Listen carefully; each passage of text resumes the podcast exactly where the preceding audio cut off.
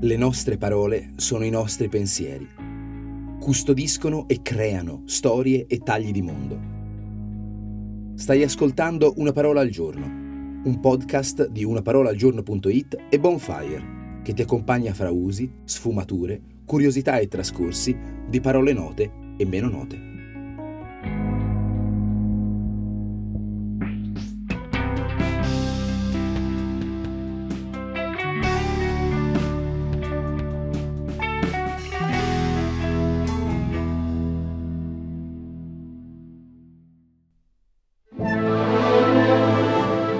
Io sono Giorgio Moretti e questa settimana raccontiamo parole con etimologie sorprendenti.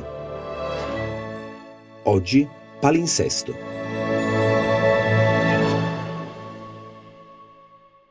Come le persone, abbiamo già avuto modo di scoprire, anche le parole hanno sorti imprevedibili.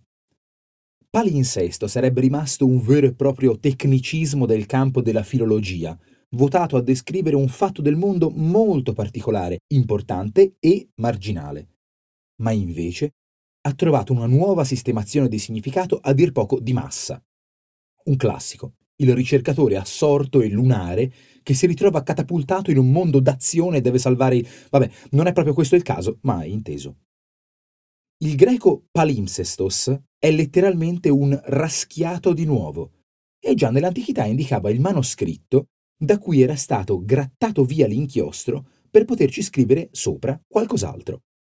Insomma, un modo per poter riutilizzare un foglio già scritto. Però nell'antichità greca e romana questa non fu una pratica di primo rilievo. Poteva anche essere comune, ma il papiro era economico e abbondante. Fu con l'espansione islamica che le catene di commercio del papiro si ruppero tagliando fuori l'Europa, mentre a Oriente la medesima espansione si impadroniva della tecnologia cinese della carta. Nel frattempo, l'unico supporto rimasto per scrivere era tragicamente costoso. La pergamena infatti è pelle e per un libro possono servire intere greggi. Per questo motivo qualunque foglio di pergamena, sciolto o rilegato, che non dimostrasse un valore e un'utilità attuale e stringente, era a rischio d'essere raschiato per far posto a qualcosa di nuovo.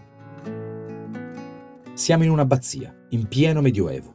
Monaci incappucciati si muovono rapidi da soli o a coppie col capo chino, fumo, profumo, luci tremolanti, vociare di gente che carica, scarica botti dai carri, scalpiccio e odore di asini e cavalli. Se capita nello scriptorium il manoscritto di un libro di cui si parla in tutto il continente, seriamente bibliotecario, ti fai scappare la possibilità di copiarlo e di aggiungerlo alla biblioteca solo per penuria di pergamena? Si possono cancellare dei testi secondari, dei testi pagani, dei testi obsoleti, dei testi scritti in una lingua straniera ignota e così fare spazio. In questo modo i monaci di allora guadagnano il testo di grido, magari sacrificando un testo che per la filologia contemporanea sarebbe stato inestimabile.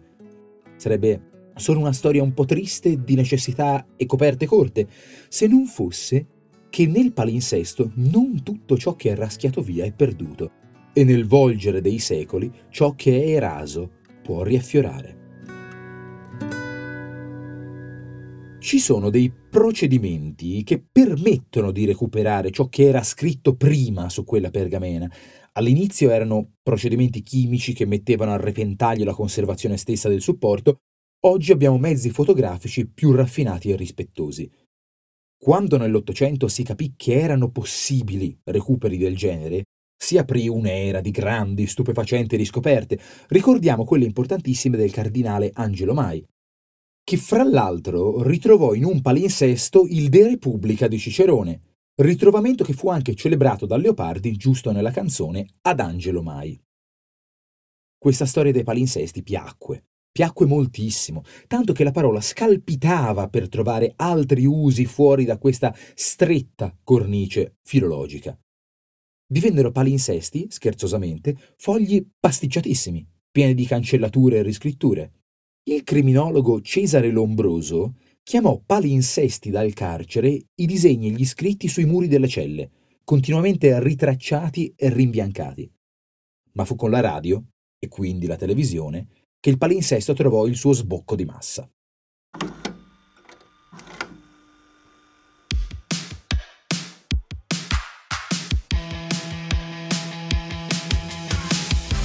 La programmazione delle trasmissioni ha sempre lo stesso schema, lo stesso supporto, un calendario analitico con settimane, giorni, orari, e però è una programmazione che viene continuamente raschiata e riscritta.